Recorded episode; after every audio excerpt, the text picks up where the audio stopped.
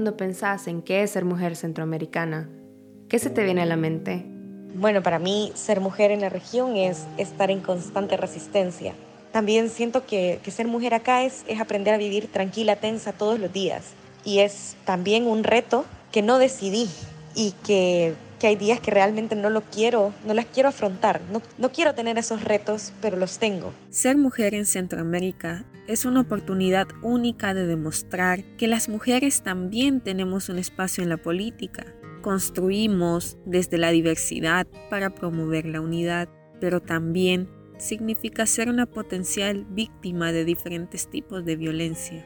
Explicar lo que significa ser mujer centroamericana es un viaje único y a la vez homogéneo para cualquiera que, que se le pregunte. Para mí, en todos adjetivos simples, significa resiliencia y cambio. Históricamente y en muchos aspectos hasta hoy en día se han opacado, vulnerado y prohibido las voces de mujeres y sus derechos.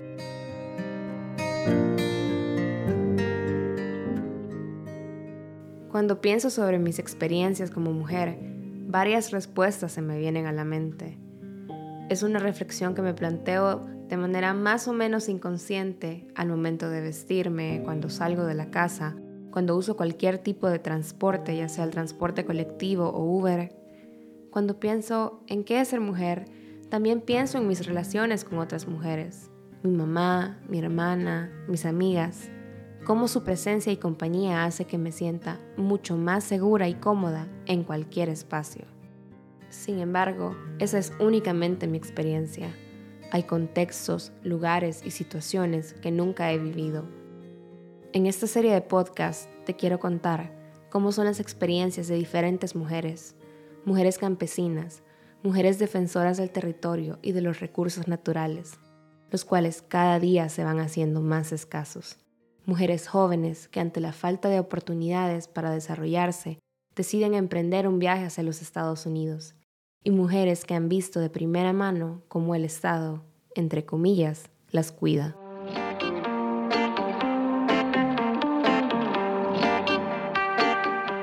Resistir para vivir en Centroamérica es una serie de podcasts que rescata las historias de mujeres centroamericanas de El Salvador, Honduras y Guatemala. Mujeres que día a día se enfrentan con la violencia y con estados que no las escuchan. Mujeres que están atascadas en una sociedad que busca silenciarlas, pero que a pesar de todo siguen alzando sus voces y resistiendo.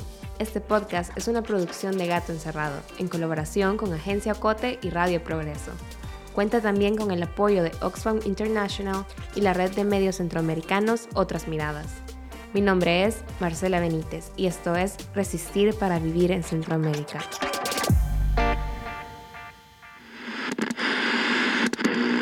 El Triángulo Norte de Centroamérica sigue siendo una de las zonas más peligrosas del mundo. Y así lo demuestran las casi dieciséis mil homicidios registrados en esa región el año pasado. Varias familias desconsoladas.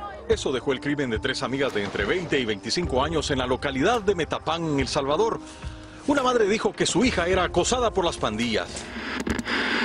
Millones de centroamericanos que antes no eran afectados por el hambre, ahora se saltan comidas o reducen la cantidad de provisiones básicas. Cifras que marcan la realidad que están viviendo estas naciones centroamericanas y que se reflejan en un incremento de la migración, según el Programa Mundial de Alimentos.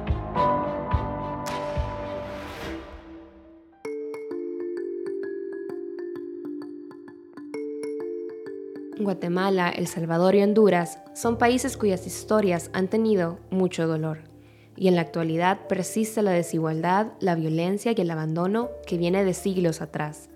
Ante todos los problemas que enfrenta la región, la violencia contra las mujeres queda muy en el fondo, rezagada por los estados, no solo invisibilizada, sino hasta silenciada.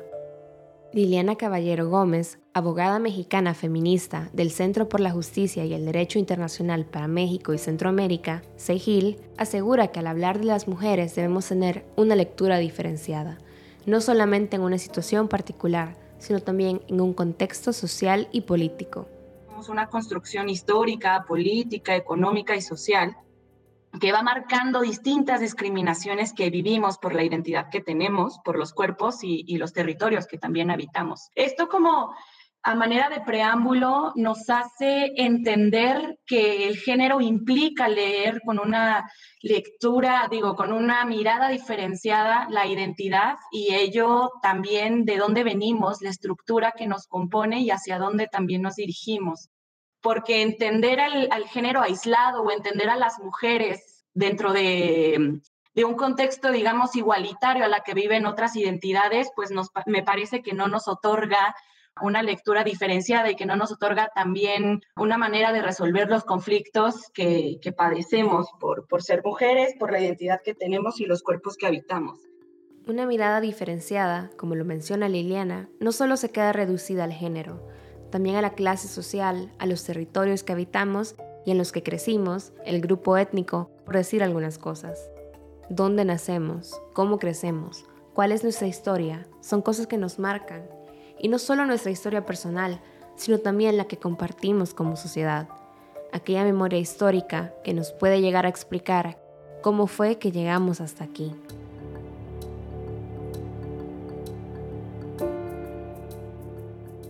El historiador Carlos Gregorio López de la Universidad de El Salvador considera que Guatemala, Honduras y El Salvador tuvieron un punto de partida común, el antiguo reino de Guatemala en el tiempo de la colonia. Luego, estos países compartieron su proceso de independencia y aunque intentaron crear una federación centroamericana, esta fracasó, por lo que se enfocaron en ser naciones independientes. La segunda mitad del siglo diecinueve, a pesar de las debilidades propias de ser estados pequeños, con poca población, economías débiles, al final terminaron eh, consolidándose como estados independientes. Y ya desde entonces cada estado ha seguido su propia ruta y no obstante eh, comparten patrones comunes, ¿no? Los patrones a los que se refiere Carlos son momentos, como en los años setenta, cuando el intenso conflicto social llevó tanto a Guatemala como a El Salvador a un conflicto armado. Ambos finalizaron en la década de los noventa con la firma de los acuerdos de paz y con la instauración de regímenes más o menos democráticos. Honduras fue la excepción. Carlos comenta que para Honduras la década de los ochenta fue algo distinta. No pasó por una crisis política y social como los otros países, pero sí estuvo implicado en otros conflictos en la región, ya que se convirtió en una especie de soporte para los proyectos contrarrevolucionarios de Estados Unidos. Por ejemplo, Honduras brindó espacios para que los soldados salvadoreños se entrenaran con los boilas verdes. Ninguno de los tres países al final eh, salió indemne de, de ese conflicto, ¿no? Por ejemplo, en el caso de Guatemala y El Salvador, eh, hubo mucho desplazamiento de población, desplazamiento interno de las zonas conflictivas hacia zonas que se consideraban más seguras, generalmente ciudades principales, la capital. Eso generó muchos problemas sociales, mucha economía informal, crecimiento desordenado de zonas marginales, etcétera. Las personas no solo comenzaron a irse de sus ciudades, sino del país. Incluso en Honduras, que a pesar de no vivir los mismos problemas sociales y políticos, seguía sufriendo pobreza y violencia, lo que causó que muchos centroamericanos optaran por emigrar, especialmente hacia los Estados Unidos. Y es en el país norteamericano donde, a grandes rasgos, nació otro gran problema para estos países, las pandillas. El fenómeno de las pandillas llega a ser extremadamente fuerte en los tres países. Los tres países, curiosamente, cuando se dan cuenta de la gravedad y complejidad del problema, optan por acciones similares, ¿no? Es mucha represión, mucho uso de la fuerza, con resultados poco satisfactorios, la verdad. El fenómeno de las pandillas no, no, no se detiene, al contrario, se expande, y al parecer eso es más fuerte en el caso de Honduras y Guatemala. En los últimos años las pandillas se han ligado bastante al narcotráfico. Razones sobran para querer escapar de esta región, pero para una persona que vive amenazada por las pandillas o con pocas oportunidades para trabajar o estudiar, salir de la realidad de nuestros territorios es una manera de sobrevivir. Las personas siguen queriendo escapar, dejando sus familias y sus pertenencias en búsqueda de lugares más seguros y mejores oportunidades. Este fue el caso de María, de veinticuatro años. Ya no hay posibilidad de... de, de, de... de seguir pagando la universidad para que sigas eh, estudiando. Y ahí es donde... Esa fue una de las cuestiones que influyó a tomar esa decisión de, de, de viajar, pero también es a la otra parte de la cuestión de la seguridad. En ese momento, en el, en el lugar actual donde resido, estaba bastante peligroso. Entonces, la inseguridad sumado a, a que no había dinero para pagar la universidad, fueron dos cosas que influyeron muchísimo en tomar la decisión.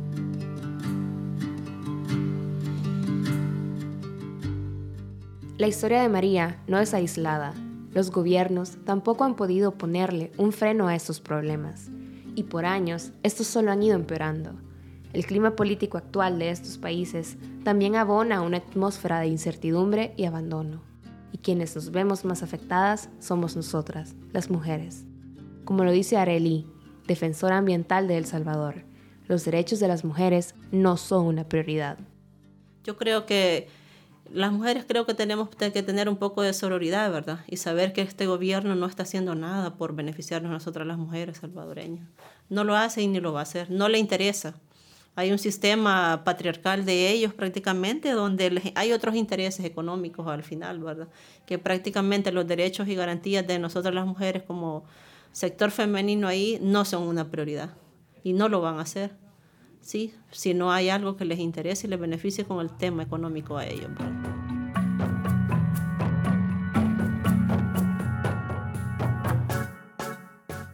Las realidades de nosotras las mujeres son muy frágiles y precarias en la región. Ni hablar de lo que el Estado nos ofrece. ¿Qué nos ofrecen estos gobiernos? ¿Qué nos ofrecen las leyes? ¿Qué están haciendo por nosotras todos esos mecanismos que deberían de buscar nuestro bienestar? Ser mujer en Honduras significa enfrentar a diario grandes desafíos en términos del goce pleno de nuestros derechos humanos, especialmente cuando somos mujeres, jóvenes, pobres. Y lo malo de ser mujer en Honduras es que todas somos sobrevivientes de violencia y que a pesar de, de estar siempre denunciando, alzando nuestra voz, nuestra voz no es escuchada por los tomadores de decisiones en este país. Lo bueno de ser mujer en Honduras, creo yo que, que somos el motor de este país, somos las que le damos vida y esperanza a este país y somos las que a través de nuestra fuerza transformadora lideramos grandes luchas. Para el caso, eh, las mujeres que están en las comunidades defendiendo su río y su montaña, eh, han sido las mujeres especialmente las que han puesto y han alzado su voz y han puesto su, su vida y su lucha al servicio de la soberanía en este país.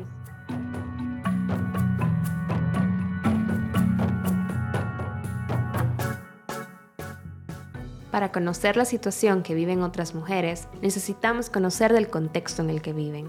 Yolani Pérez, periodista hondureña de Radio Progreso, nos presenta la realidad bajo la que viven las mujeres hondureñas.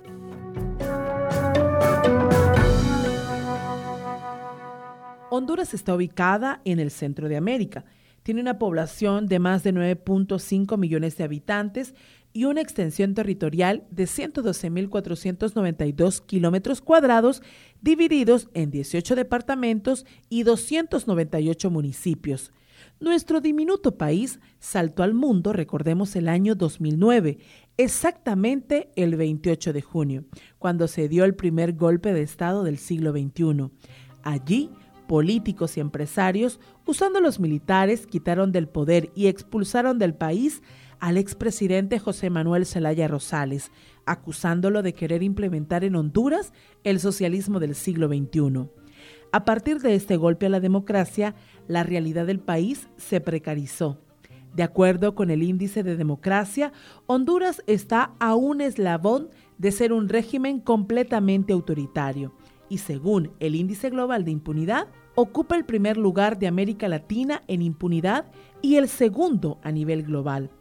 En Honduras se considera que el espacio ciudadano está reprimido, por lo que nuestro país es uno de los cinco más hostiles para la libertad en América Latina, lo que trae sin duda efectos graves para los derechos de quienes defienden la vida, según un reciente informe de Monitor Civicus. La situación socioeconómica también es compleja. Honduras aparece en las primeras posiciones de miseria a nivel regional, latinoamericano y también global. Así se ha convertido en el país con más miseria de toda Centroamérica. En América Latina está ocupando la cuarta peor posición y en el mundo la número treinta y ocho de ciento cincuenta y seis países, con un índice de pobreza que alcanzará el setenta y cinco por ciento. Sí, siete, incluso ocho hondureños y hondureñas viviendo bajo la línea de la pobreza, de ellos el cuarenta por ciento en miseria, con menos de dos dólares al día. Justo esa pobreza, desempleo, violencia e inseguridad son las razones por las cuales miles de ciudadanos salen del país a cuentagota o en las migraciones masivas, conocidas como caravanas. Sobre la conflictividad ambiental, de acuerdo a la plataforma Derechos Colectivos y Vulnerados, el setenta y uno coma uno por ciento de las comunidades indígenas y garífunas en el país son afectadas por proyectos de infraestructura, entre las que destacan las obras de hidroenergía. Este tipo de proyectos son inconsultos, por lo que las comunidades se han opuesto a ellos. Como consecuencia, muchas lideresas y líderes comunitarios están sufriendo persecución y también están siendo asesinados. El resultado concreto es que al menos ciento veintinueve líderes y lideresas de comunidades garífunas e indígenas, de ellos ochenta y cuatro hombres y cuarenta y cinco mujeres, sufrieron ataques por defender la vida frente a estos proyectos. En este sentido, a nivel latinoamericano, Honduras es el país que está registrando el mayor número de comunidades cuyas lideresas y líderes sufrieron ataques a raíz de la presencia de proyectos en sus espacios.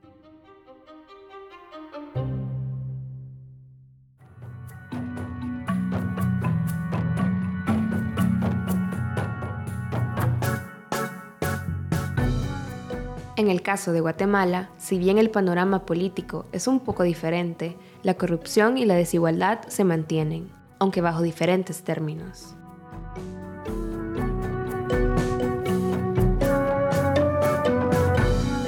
Ser mujer en Guatemala es complejo porque, primero, naces con menos derechos, con menos derechos, con menos privilegios. Y cuestiones tan simples como en la violencia obstétrica, quiera que no, tiene un efecto en ti desde que naces. Es difícil ser mujer en Guatemala porque pues, pues sabemos que la cultura de no solo Guatemala sino Latinoamérica es súper machista y misógina y siempre tenemos, o sea, siempre llevamos las de perder, no importa qué.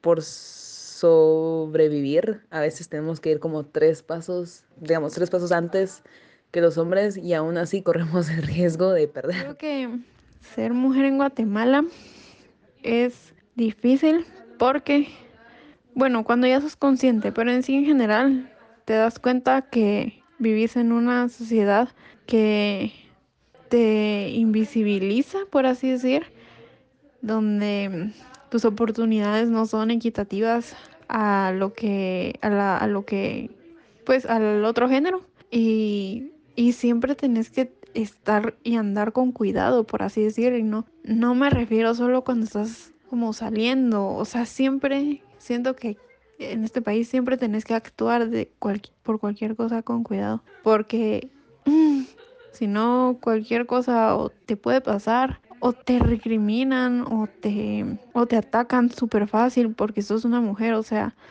la diferencia, la desigualdad de género yo siento que es... está demasiado marcada en este país.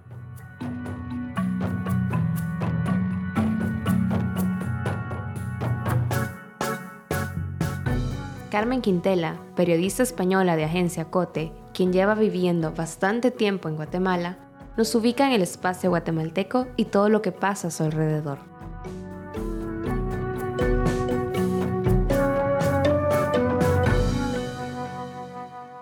Partimos de que Guatemala es un país con una historia de sometimiento, atravesada por una colonización española que, igual que en otros países de la región, sienta las bases de una desigualdad. Esa desigualdad se ha documentado a lo largo de los siglos y hoy la vemos representada de una manera muy clara en diferentes espacios. En general, podemos concluir que hay unas élites en Guatemala, unas élites muy ligadas a lo empresarial, y en algunos casos, según han documentado los medios de comunicación, ligadas también a otros grupos de poder como el ejército o incluso el crimen organizado. En resumen, vemos que hay un grupo de personas a quienes les va muy bien y una mayoría de la población que vive en la pobreza o en condiciones muy precarias. Según el informe del P N U D de dos mil diecinueve, Guatemala tiene un índice de desarrollo humano menor al de la media de América Latina. Está en el puesto ciento veintisiete. Aunque en los últimos treinta años ha habido algunos avances, por ejemplo, en la esperanza de vida al nacer, otros indicadores, como los años promedios de escolaridad, se han estancado. En Guatemala, siempre según datos del P N U D, el veintiocho coma nueve por ciento de la población vive en situación de pobreza, y otro veintiuno coma uno por ciento está clasificado como vulnerable a la pobreza. Estamos hablando que la mitad de la población de Guatemala está en una situación muy precaria. Si nos vamos a la historia reciente de Guatemala, al fundamento de su democracia, bueno, Guatemala pasó por una guerra civil, por un conflicto armado que duró treinta y seis años, de mil novecientos sesenta a mil novecientos noventa y seis. Guatemala tiene una historia dura, de masacres, de dictaduras, de desapariciones forzadas, de desplazamientos, de violaciones, del genocidio de una parte de su población. Y de esta guerra se arrastran unas consecuencias. Ha sido una guerra donde estas estructuras, estas élites, han salido fortalecidas y se han mantenido de una o de otra manera en el poder. El Estado ha priorizado a lo largo de estas décadas el bienestar de estas estructuras por encima del de la población. Se han aprobado leyes y presupuestos que han favorecido económicamente a estos grupos, y que de nuevo han hecho que la brecha de desigualdad sea mayor. Otro punto a tener en cuenta es que Guatemala es un país con un muy bajo nivel de recaudación y lo que se recauda, además de ser insuficiente, ha caído en muchas ocasiones en manos de la corrupción. En los últimos años se han desarticulado estructuras de corrupción que estaban instaladas en el Estado. Estas investigaciones estuvieron lideradas en su momento por la Comisión Internacional contra la Impunidad en Guatemala, conocida como C I C I G, y por el Ministerio Público. Pero, y aquí viene un punto de inflexión, el gobierno de Jimmy Morales no renovó el mandato de la C I C I G y la nueva fiscal general se ha dedicado a descabezar las fiscalías que se dedicaban a la investigación de estos delitos, por ejemplo, la Fiscalía Especial contra la Impunidad. Esto ha dificultado que casos de corrupción se sigan investigando y se lleven ante la justicia. El reflejo de esta corrupción es que desde hace décadas se han dejado en un segundo plano inversiones fundamentales. Las más básicas son la salud y la educación. El desarrollo social ha quedado en un segundo plano para los gobiernos. Las personas que no pueden pagarse un tratamiento médico, una educación de calidad, que no tienen los recursos para comer más allá del día a día, tienen muy pocas posibilidades. En resumen, el Estado de Guatemala no garantiza los derechos básicos de la población.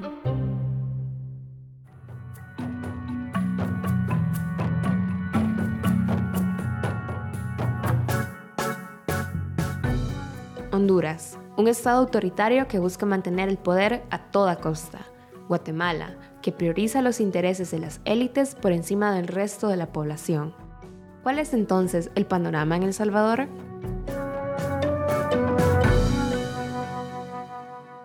Ser mujer salvadoreña en estos momentos y en todos los momentos ha sido lo más difícil y sigue siendo, pues no contamos con la libertad de nuestros propios derechos humanos, no contamos con una seguridad, no contamos con algo tan propio, ya que salimos y afuera, en nuestra propia casa, en el trabajo, en la universidad, en todos los lugares nosotras estamos expuestas.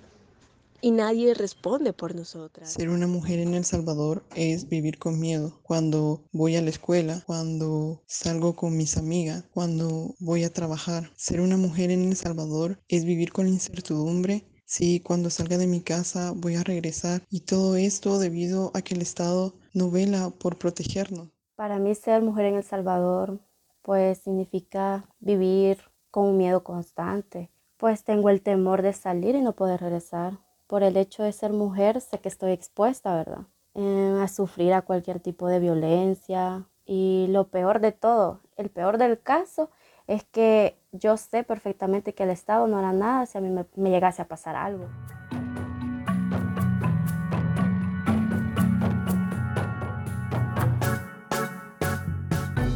Gabriela Méndez, periodista de Gato Encerrado, nos habla sobre El Salvador y las pinceladas de autoritarismo moderno que sus líderes pintan.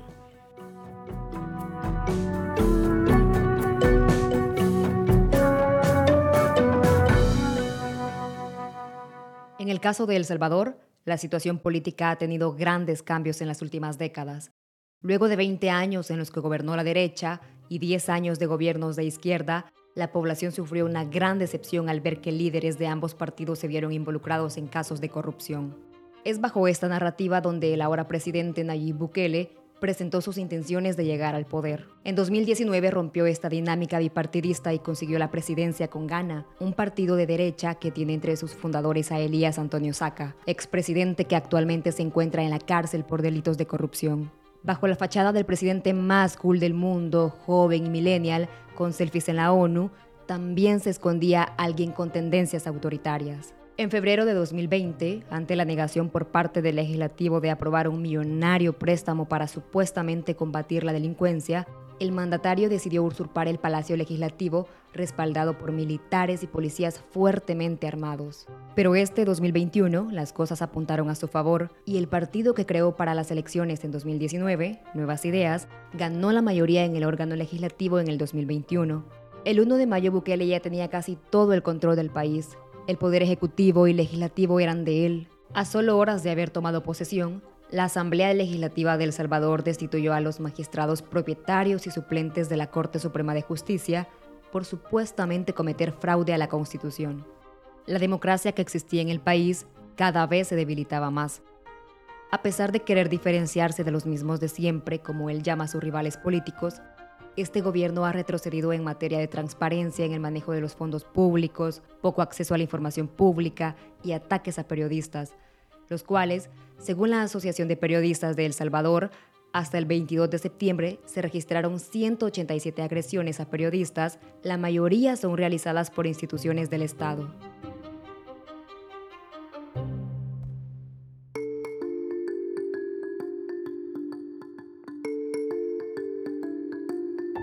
Queda claro que para estos países las mujeres no somos prioridad y sus sistemas de justicia y de protección claramente están muy atrás de conseguir proteger y amparar a las mujeres, a toda clase de mujeres, niñas, jóvenes, mujeres campesinas, mujeres pobres, mujeres indígenas.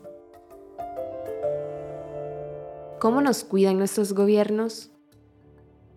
Cada punto que tocamos en este episodio hay que verlo también desde ese enfoque, con una mirada de género.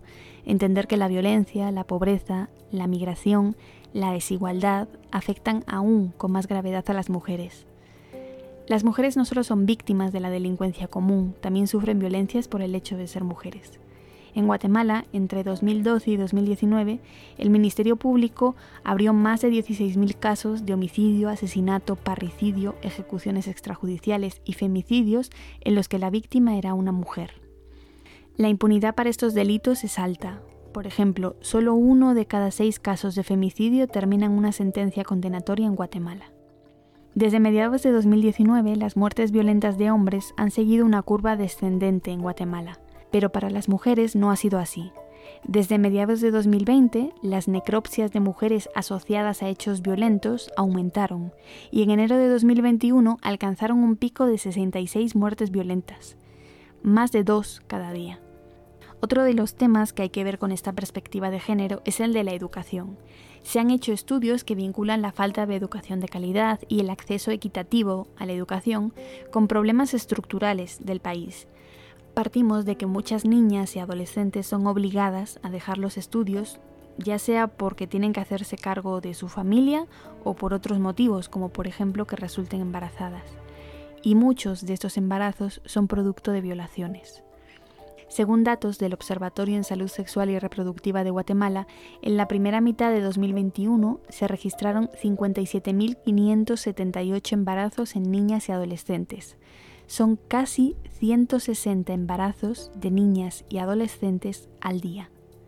Y casi tres mil de estos embarazos que se registraron solo en la primera mitad de dos mil veintiuno fueron en niñas de diez a catorce años.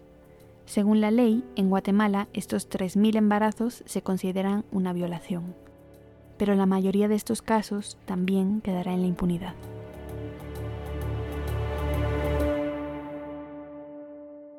En El Salvador la cosa no pinta mejor. Según datos del Programa de las Naciones Unidas para el Desarrollo, en el año dos mil veinte año de la pandemia por COVID diecinueve, se registraron más de nueve mil hechos de violencia contra las mujeres debido a que las víctimas convivieron más con sus agresores por el confinamiento.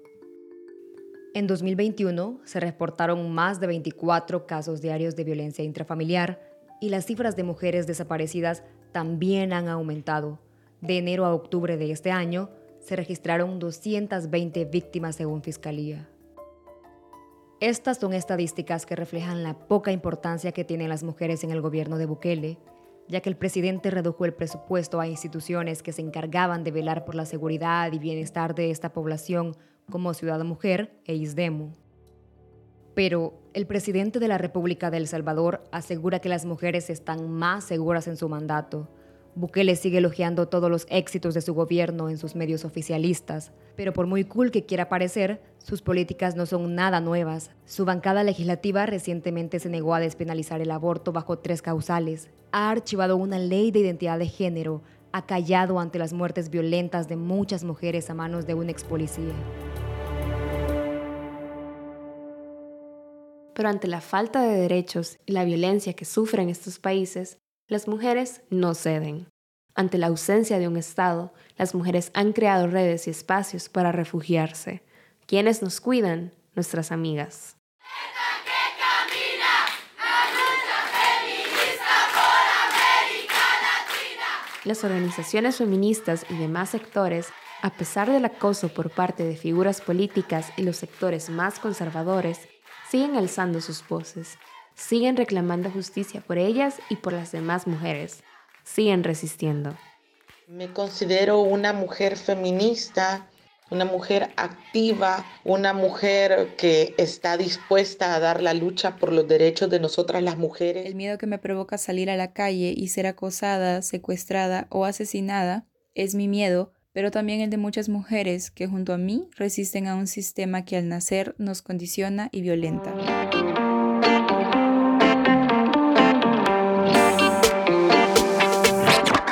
En esta serie podcast, conoce las voces de mujeres que día a día luchan contra un Estado, contra empresas y contra todo un sistema que busca detenerlas. Pero pese a todo, ellas solo alzan la voz más alto.